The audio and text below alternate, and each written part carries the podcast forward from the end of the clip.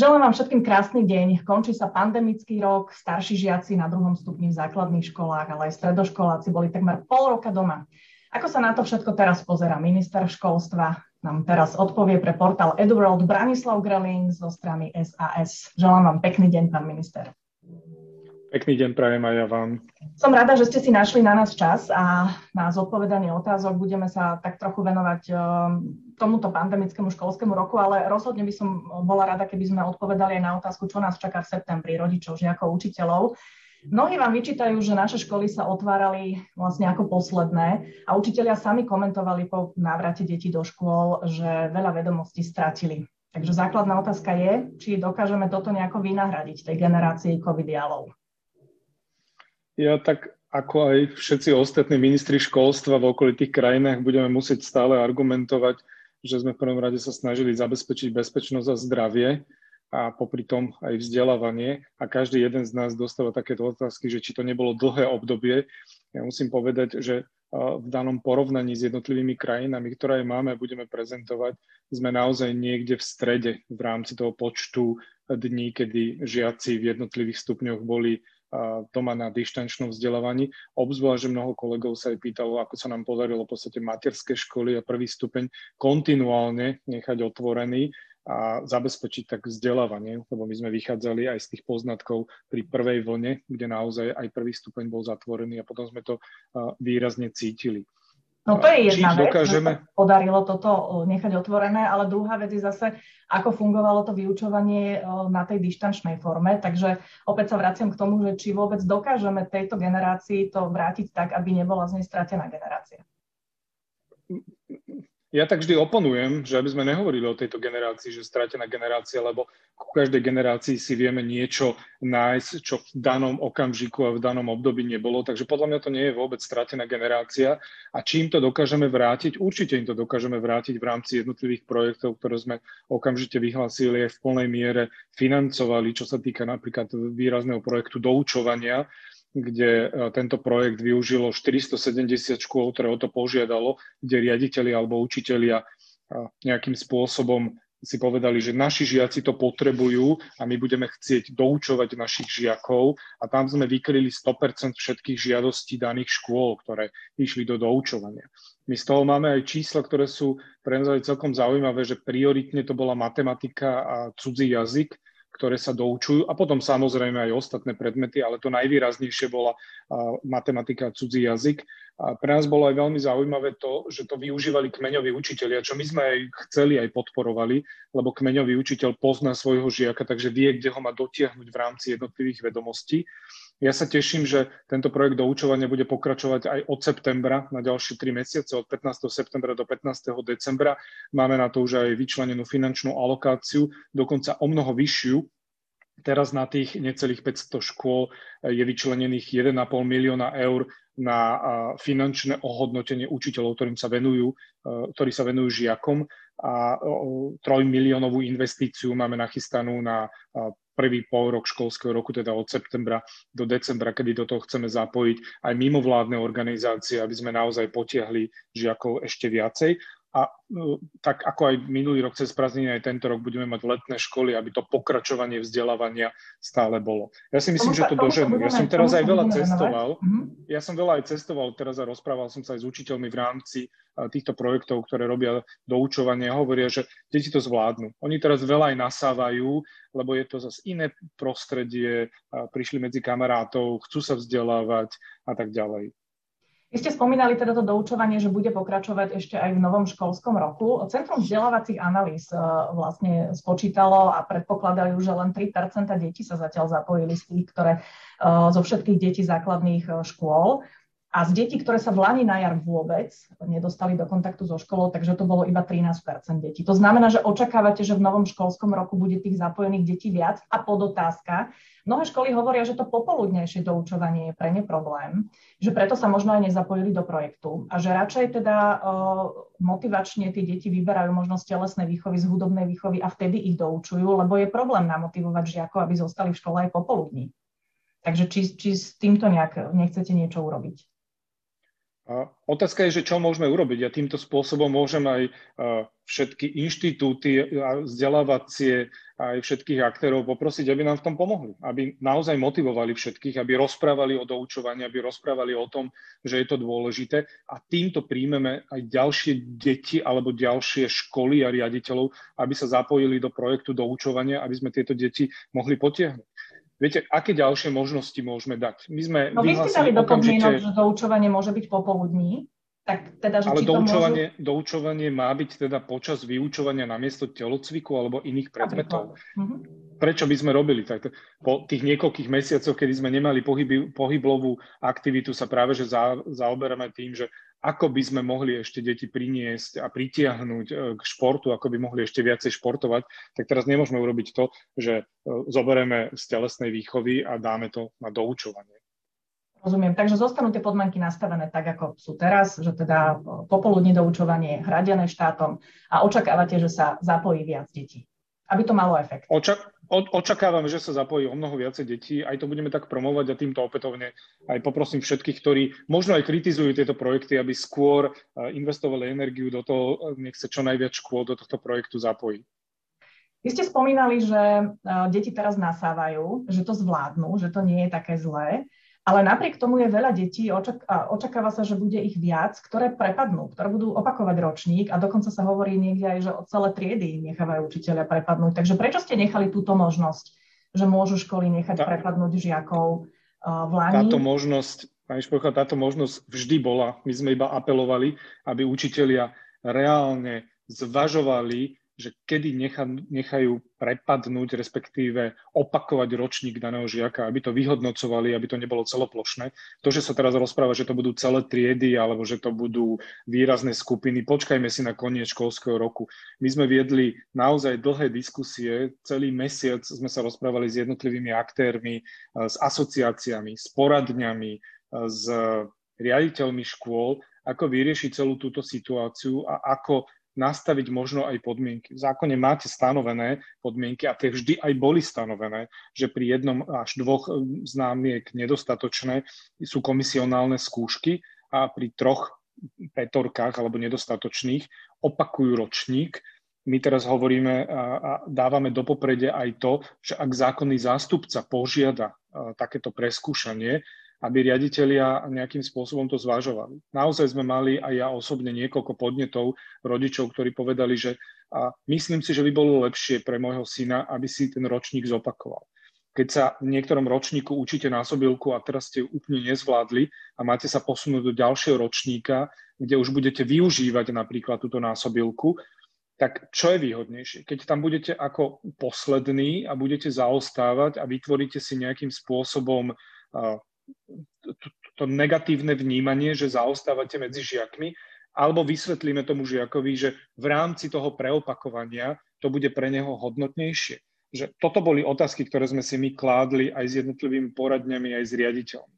Ja si myslím, že máme naozaj riaditeľov, ktorí vedia vyhodnotiť celú situáciu ja, mne sa nepáči prepadávanie, ale nemáme ten systém tak nastavený, aby mohli pokračovať ďalej. Až teraz pripravujeme a budeme prezent, nie pripravujeme, ale budeme prezentovať aj kurikulárnu reformu, kde sa bude úplne minimalizovať prepadávanie kvôli iným veciam ako to, že, že nechodíte do školy alebo že neviete nejakým spôsobom deti dostať do školy, pretože to je potom tá nadrezortná situácia. My keď sme komunikovali aj so školami, kde majú výrazný počet žiakov zo sociálne znevýhodneného prostredia a podobne.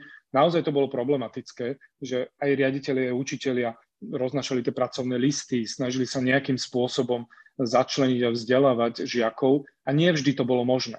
Takže v týchto, v týchto prípadoch naozaj bude lepšie pre toho žiaka, aby si jednotlivé učivo zopakoval, než by sme ho posunuli do ďalšieho ročníka. Lebo čo môžeme v tom ďalšom ročníku urobiť, Dáme tam asistenta, a keď tých žiakov bude 5-6, tak dáme 5-6 asistentov, že toto je vyriešenie systému.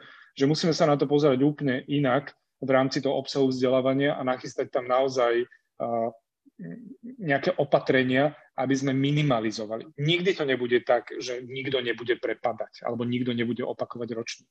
Taký systém proste neexistuje.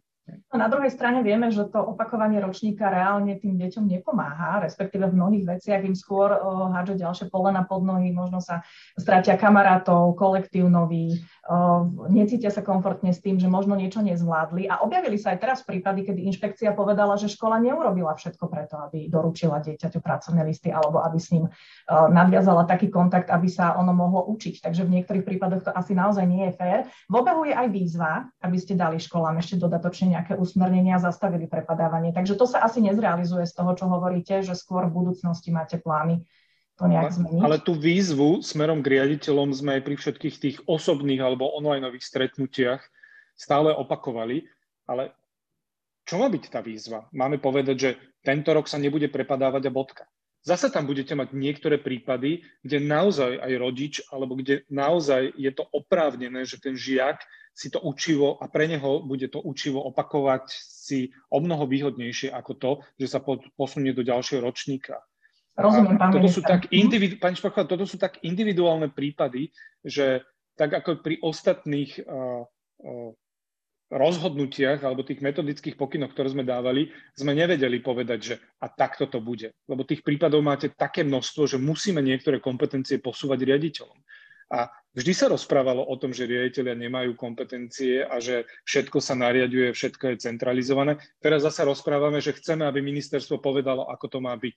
Že aj v tomto si musíme trošku tak upratať, že kam chceme, aby to školstvo smerovalo. Rozumiem, no je to pre všetkých neštandardná situácia. Tento školský rok bol naozaj nesmierne náročný pre všetkých v školstve. A keď už ste teda spomínali to opakovanie toho učiva, tak na to majú slúžiť aj letné školy, respektíve na nejaké vzdelávanie, ale takou zábavnou formou, pochopiteľne, keďže je to počas leta. Takže vieme už povedať, koľko škôl sa teda zapojí. Máte vy už tieto dáta? Prípadne, či sa opäť tie letné školy otvoria aj v takých regiónoch, kde v napríklad vôbec e, školy nemali o to záujem, respektíve rodičia. Čo sa týka vyhodnotenia, by mal byť, ak som dobre informovaný, budúci týždeň. Ten záujem tam bol, my sme potom rozširovali ešte tú možnosť jednotlivých týždňov počas dvoch mesiacov, rozširovali sme to aj na, na uh, stredné školy, a, a, a, aby sme zasiahli čo najviac, čo najviac uh, detí. A neviem vám povedať teraz presné čísla, lebo ich nemám pred sebou. Mm-hmm. Rozumiem. Ale teda e, tá pointa je tá, že budú sa učiť, ale nejakou zábavnou formou. Majú to byť vzdelávacie po... aktivity. Jednoznačne to majú byť vzdelávacie aktivity, ktoré majú buď dotiahnuť jednotlivé vedomosti, alebo ich nejakým spôsobom obnoviť, alebo sa predpripraviť pred septembrom. Mm-hmm, rozumiem. Vy ste tuším tam aj navyšovali... Uh, teraz mi tu kolegovia, teraz mi tu, teraz mi tu kolegovia hovoria, že v rámci letných škôl, že som pred chvíľou povedal aj stredné školy, to je v rámci doučovania, aby som neurobil nejaký omyl. Takže stredné školy neorganizujú letné školy. Navyšovali ste dotáciu na pokrytie tohto vyučovania pre, pre školy? Ešte raz, prepačte, lebo mi to... Či ste navyšovali dotáciu na pokrytie tohto vyučovania, respektíve tejto letnej školy? zvyšovala sa tam dotácia pri jednotlivých tých týždňov, ktoré sú plnohodnotné kvôli tomu, že minulý rok si chceli e, kupovať niektoré školy aj materiál alebo nejaké vybavenie, tak sme navyšovali, lebo sme získali viacej financií. Chceli sme aj takýmto spôsobom motivovať ďalšie školy do toho, aby sa zapojili. Ja do tohto balíka tých letných aktivít e, zapojím aj letné tábory, lebo na to sa mnoho rodičov pýta a, a nevedia možno ten finálny výsledok. Čiže, pán minister, ako to dopadlo s letnými tábormi?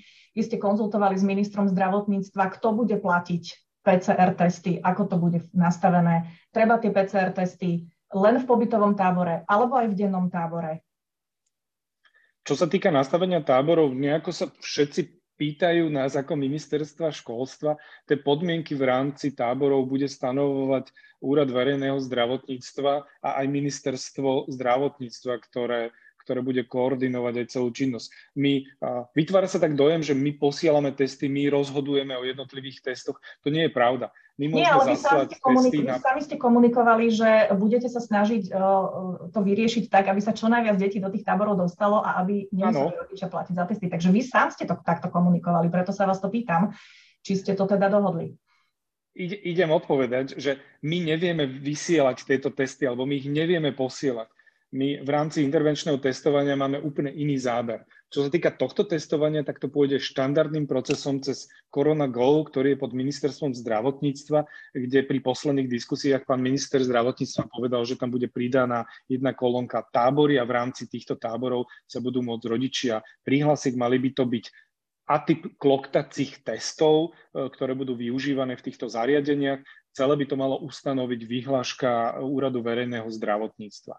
Tento podnet vyšiel z epidemiologického konzília prioritne kvôli tomu, že sa obávali, že keď napríklad naštívia zahraničie alebo Chorvátsko a prídu v nedelu domov a pondelok by nastúpili tieto deti do tábora, tak by mohol tam vzniknúť nejaké ohnisko. A keďže sa chceme predpripraviť na september, tak takéto padlo rozhodnutie v rámci epidemiologického týmu. Čo sa týka toho preplácania, preplácania, tak ja som hovoril, že by sme nemali zaťažovať rodičov niečím takýmto a ja som veľmi rád, že pán minister zdravotníctva dokázal tú situáciu vyriešiť. Tak myslím, že všetci rozumieme, že mutácie nás ohrozujú e, koronavírusu a e, teda očakávame tretiu vlnu v septembri.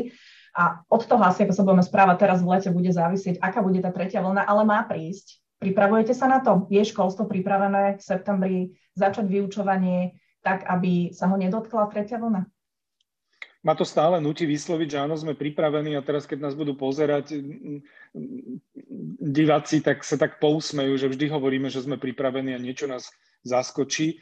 A my sme sa snažili predpripraviť to bezpečné prostredie tak, že by boli zaočkovaní všetci učitelia, ktorí prejavia o tom záujem, čo si myslím, že sa nám aj podarilo. Ja som veľmi rád, že to rozhodnutie očkovania 12 plus už prišlo, že ho potvrdil aj pán minister zdravotníctva a už máme, desiat, a už máme niekoľko tisíc detí, ktoré sú nahlásení v rámci očkovania 12 plus. My sme aj vytvorili výjazdový tím, ktorý na základe podnetu, či už zriadovateľa alebo riaditeľia, vie prísť do daného mesta ešte doočkovať všetkých učiteľov, ktorí nemali tú možnosť týmto by sme mali predpripraviť to prostredie. Okrem toho, samozrejme, že sú všetky ostatné možnosti na dodržiavanie bezpečnosti a tak ďalej, lebo asi tá téma očkovania je tak široká, veľká téma, že nie každý sa bude chcieť dať zaočkovať. My sme pripravení, a čo je aj potvrdené v rámci epidemiologického týmu a ministerstva zdravotníctva, že vždy pôjdeme podľa nášho COVID semaforu, ktorý je školský, kde by sa iba v určitých teda okamžikoch zatvárali školy, respektíve my máme pripravený už aj rotačný systém, aby sme naozaj čo najviac žiakov udržali v školách.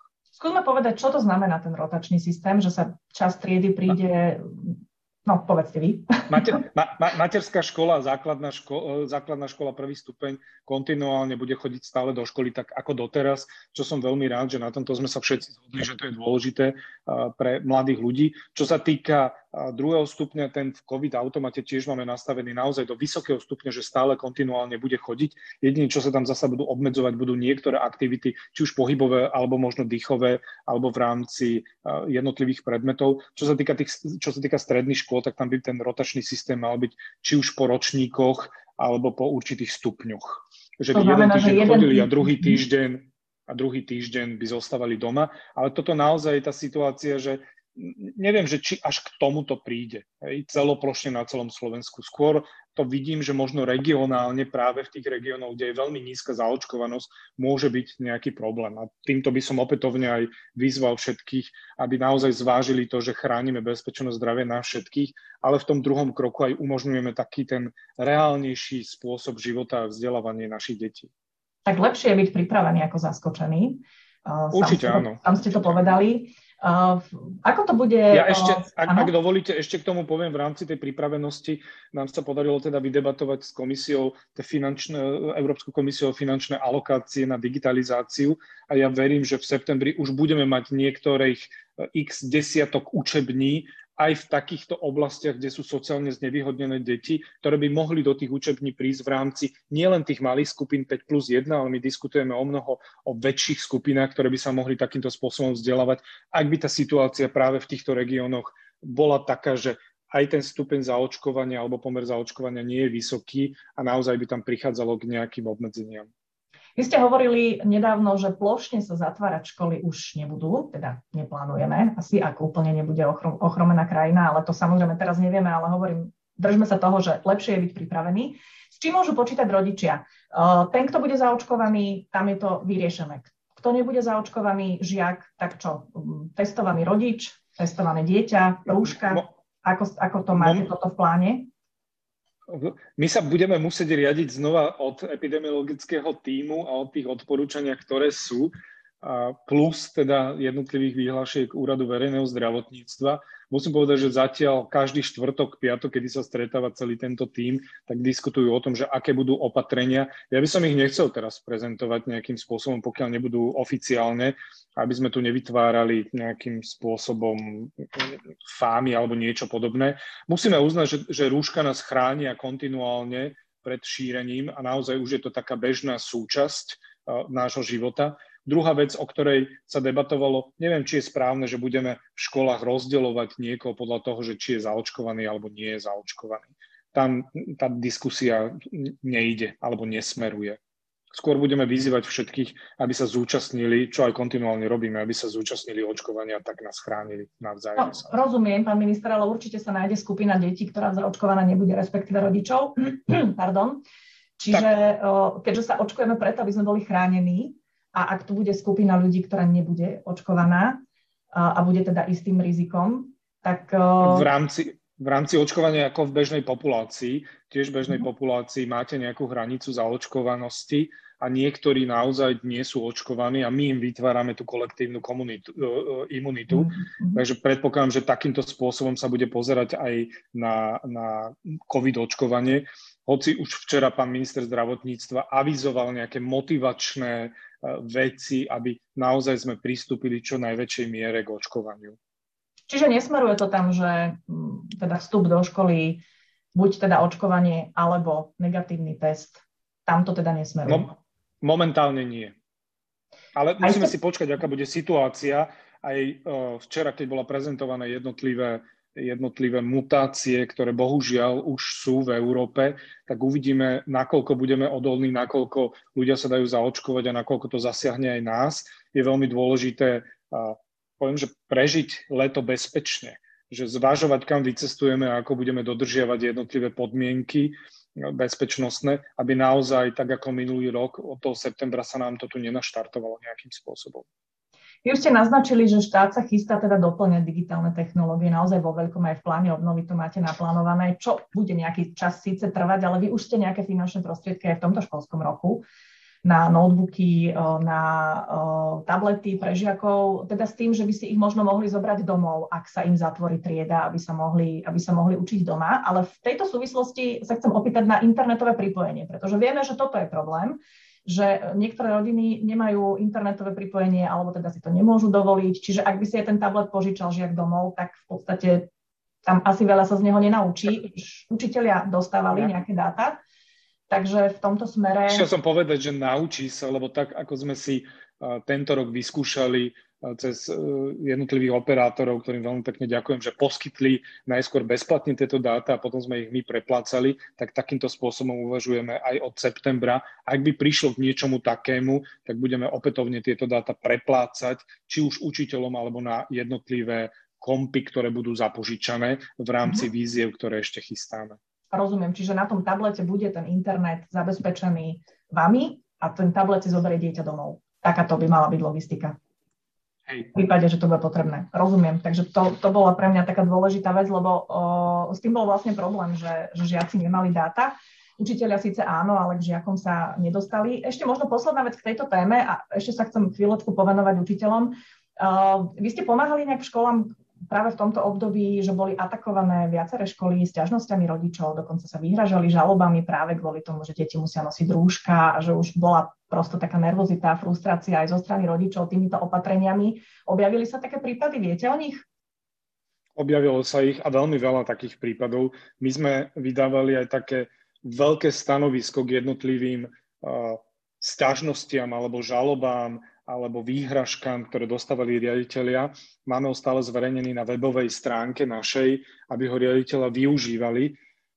Tam je jedna vec, pani Špochová, že keď príde takto nespokojný e, rodič a ukáže vám tú sťažnosť a ukáže vám nejaké dokumenty a my sme pripravili k tomu stanovisko e, a riaditeľ ho ukáže, tak je to taký konflikt medzi dvomi dokumentmi a medzi dvomi subjektmi a nie vždy sa dá zvládnuť dobre, za čo ja aj oceňujem všetkých riaditeľov, že vytrpeli všetky tieto situácie, ktoré naozaj boli nepríjemné. My sme potom diskutovali aj s ministerstvom vnútra, s pánom ministrom o súčinnosť, aby riaditeľ v takýchto prípadoch mohol kontaktovať policajný zbor, aby tam mal tú pomoc, čo sa aj následne potom dialo, že naozaj policajné zbory chodili pomáhať riaditeľom práve pri takýchto školách, kde boli tieto problémy tak verme, že v septembri bude tá atmosféra pokojnejšia, aj keď by teda prišla tretia vlna.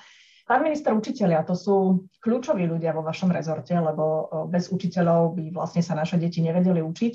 Uh, učiteľia hovoria, že sú unavení, hlasia úzkosti, nespavosť, stresovali ich zmeny v otváraní, v zatváraní škôl, ale aj tlak teda, že sa od nich žiadalo, aby okamžite ovládali technológie. Toto všetko sú výsledky veľkého prieskumu, ktorý robil Inštitút Konvalinka.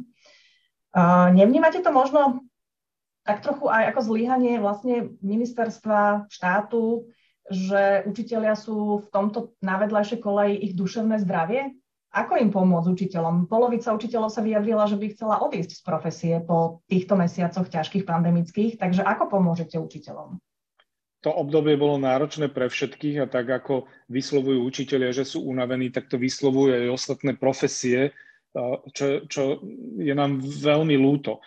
My v rámci učiteľskej oblasti máme aj tú nevýhodu, že roky dozadu tu učiteľia vždy boli tak znevažovaní všetkými vyjadreniami o ostatných kolegov alebo ministrov predchádzajúcich vlád. My sme nastúpili do nejakého vlaku, kde sme sa snažili od začiatku dávať výraznú podporu učiteľom a podporovať ich naozaj vo všetkom, ale tá situácia bola náročná a budeme sa musieť všetci s tým vysporiadať. Čo sa týka podpory, to pôjde najskôr finančná podpora aj smerom do vybavenia jednotlivých víziev a ostatných podporných mechanizmov. Ja veľmi rád budem v priebehu niekoľkých týždňov už prezentovať aj podporné mechanizmy pre učiteľov, o ktorých dlhodobo rozprávame ako finančné príplatky, rôzne typy finančných príplatkov na jednej strane za školskú aj mimoškolskú činnosť, kde určitý balík financí príde na školu riaditeľ a tieto financie bude prerozdeľovať. Druhé podporné chceme pre profesie alebo pre oblasti kraje, kde naozaj máme problémy s učiteľmi, tak by mali dostávať ďalšie príplatky k tomu, aby sme ich motivovali vstúpiť do školy je veľmi dlhá diskusia s pedagogickými fakultami a vysokými školami, ako nastaviť vzdelávanie učiteľov a ako, nechcem, ako motivovať mladých ľudí k tomu, aby učiteľská profesia nebola druhá alebo tretia v poradí, ale aby si ju, ju reálne vyberali čo je sumár toho, ako sa budeme v spoločnosti pozerať na pozíciu učiteľa, ako bude finančne ohodnotená a ako jej budeme dávať ten morálny kredit. Ten sa ja snažím pri každom jednom rozhovore naozaj úprimne stále zvýrazňovať. To je veľmi príjemné. Je to vaša aj úloha, ako teda človeka, ktorý zastrešuje rezort školstva, ale otvorene tak z toho sa tí učiteľia nenajedia. Prepačte, že to až takto hovorím, ale veď uh, si povedzte, rozumieme. Povedzte. Kedy teda by mohli učiteľia naozaj pocítiť e, nejaké e, zvýšenie platu? Lebo vieme, že naposledy sa tak plošne zvyšovalo v januári 2020, čo už bolo dávno. Te, celoplošné zvyšovanie platov tento rok a predpokladám, že ani budúci rok nebude. Myslím, zvyšovanie platov všetkým nejakú percentuálnu časť. Uh-huh. Budeme sa pozerať na učiteľskú oblasť cez jednotlivé príplatky a motivačné príplatky a príplatky za odmeňovanie za činnosť. Dobre, a kedy by to, to by malo nastať? To by malo nastať už tento kalendárny rok. Čiže ešte v roku 2021. Mm-hmm. Dobre, no a úplne posledná téma. Tak ťaháte to so mňa a ja trošku sa tak bránim. Ja viem, že chcete, aby som niečo vyslovil, ale dovolte mi to oznámiť na tlačovej konferencii so všetkými podrobnosťami, ktoré majú byť. Pán premiér už v niektorých rozhovoroch naznačil určité veci, ale ešte potrebujeme doťuknúť jednotlivé zákonné uchytenia, aby sme to nahlas povedali, že takto budú jednotlivé príplatky, ktoré sa budú vyplácať. Vy spomínate ale aj to regionálne, že to bude ten faktor, kde ten učiteľ žije, kde učí. Ste pripravení v tomto ešte to nejak aj vysvetľovať učiteľskej obci, lebo odtiaľ ide dosť veľa uh, aj názorov uh, z regiónov, kde nie je možno až taký vysoký rozdiel medzi tým platom regionálnym a tými uh, životnými nákladmi, že to teda nie je veľmi fér, keď všetci robia rovnakú prácu, respektíve všetci majú kvalifikáciu, tú požadovanú učiteľskú a mali by mať rozdielnú na konci dňa výplatu na účte.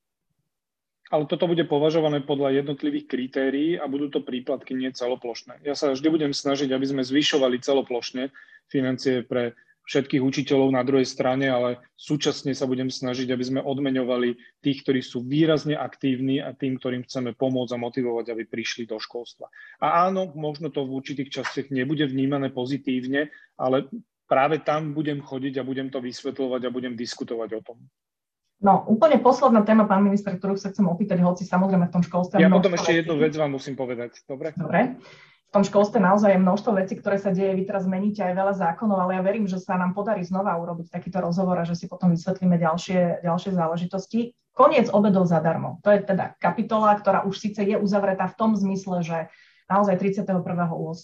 Uh, prosto tie obedy, uh, tá dotácia uh, na obedy z ministerstva práce E, končí a od septembra si vlastne už budú obedy rodičia platiť naozaj tým štandardným spôsobom, tak ako to bolo kedysi. Neobávate sa, že klesne počet detí, ktoré chodia na obedy, lebo vieme, že po zavedení dotácie stúpol o 25% to hlásili samozprávy. Čo sa stane teraz od septembra? Čo očakávate? Nestane sa nič, lebo pán minister Krajňák pripravil ešte ďalšie opatrenia a aj zákonného forme, ktoré budú už na tejto schôdzi a ktoré budú upravovať, aby nám naozaj žiadne dieťa neprepadlo. My sme o tom veľa diskutovali a dávali sme rôzne príklady sociálnych situácií a rodinných situácií, aby naozaj každé jedno dieťa malo ten prístup k obedu, či už ho dostane rodič cez, cez daňový bonus a cez takéto finančné prostriedky, alebo bude naďalej preplácaný zo strany ministerstva práce a zo strany štátu. To znamená, že sa rozšíri okruh detí, lebo vieme, že daňový bonus dostávajú pracujúci rodičia, ale máme tu množstvo rodičov, ktorí nemajú prácu. A práve tam sa vychytávali tieto drobnosti, na ktoré sme poukazovali a sme sa výrazne s pánom ministrom práce s pánom Krajňakom o tom diskutovali. On prináša teraz jednotlivé opatrenia, aby nám naozaj neprepadlo žiadne dieťa, aby naozaj sme každému jednému dieťaťu umožnili to, že bude dostávať obed. No, je to tak dosť natesno. Stihne sa to, aby teda od septembra tí rodičia už tú dotáciu dostali? Ja nechcem povedať, že všetko robíme úplne, úplne natesno, ale tá situácia to naozaj nedovoluje a, a nie je možné ísť v takom kľudovom režime a jednotlivé veci si úplne premyslieť, vychytať všetky drobnosti. Ja to cítim aj na jednotlivých opatreniach, ktoré robíme v rámci školstva, že tlačí váš čas, lebo musíte pomaly z týždňa na týždeň urobiť jednotlivé opatrenia a keď to opatrenie už dáte von, tak prídete na to, že cez to si to jednotlivé prípady vám prepadnú a potom musíte riešiť tie individuálne prípady, ktoré sú. Ja verím, že to zvládneme. No, pán minister, tak koniec školského roka sa blíži veľmi, veľmi razantne asi sa nevyhnete tomu, že vás možno opozícia alebo niekto iný bude známkovať. Vy máte aký pocit z tohto školského roka? Z vášho pohľadu ste to zvládli? Dobre? Veľmi, veľmi unavený, ale asi tak isto ako aj všetci učitelia a aj rodičia z tohto roku. Tak ja neviem, že či sa máme známkovať. Ja by som teraz využil to, čo sa snažíme predsadzovať aj do budúcna, aby sme mali slovné hodnotenie, aby ste ma neoznámkovali známkou, ale aby ste povedali, že toto sme zvládli a pomenovali to a že túto sme niekde pochybili. Aby to nebolo o jednom čísle, ale aspoň o pár vied, pretože aj všetci ľudia, ktorí pracujú na ministerstve školstva, aby si to naozaj za tých pár mesiacov takýmto spôsobom zaslúžili a ocenili. No my budeme hlavne dúfať, že v septembri sa všetci zase v školách stretneme, žiaci, rodičia, učitelia, že ten školský rok bude taký pokojnejší a že sa budú môcť deti naozaj učiť v škole. Vy ste chceli ešte niečo povedať? A pani Špachová, lebo sme sa zamotali trošku ohľadom tých letných škôl a potom mm-hmm. ste vyslovili, že pre stredné školy nie, on je pre stredné odborné školy a konzervatória, aby Aha. ak to niekto pozera, tak aby sme neurobili nejaký, ne, nejaké fopa. Dobre, takže stredné odborné školy a konzervatória tam tiež môžu organizovať. V rámci praxe. Áno. V rámci praxe. Dobre. Tak vám ďakujem, pán minister, že ste zodpovedali tieto otázky. Sú to veci, ktoré sa aktuálne teraz dejú, zaujímajú nás. Vy máte rozpracovaných samozrejme množstvo ďalších zmien a projektov. Nedá sa všetko v jednom rozhovore, tak verím, že si na nás nájdete čas aj niekedy na budúce. A určite sa stretneme konečne po dlhých mesiacoch aj na vašom streame Facebookovom, eh, Instagramovom. Tak sa budem tešiť, dohodnuté. Ďakujem pekne, Branislav Greling, minister školstva z SAS, odpovedal na otázky pre portál EduWorld. Ja vám želám ešte pekný deň a príjemný víkend. Všetko dobré. Ďakujem aj ja vám.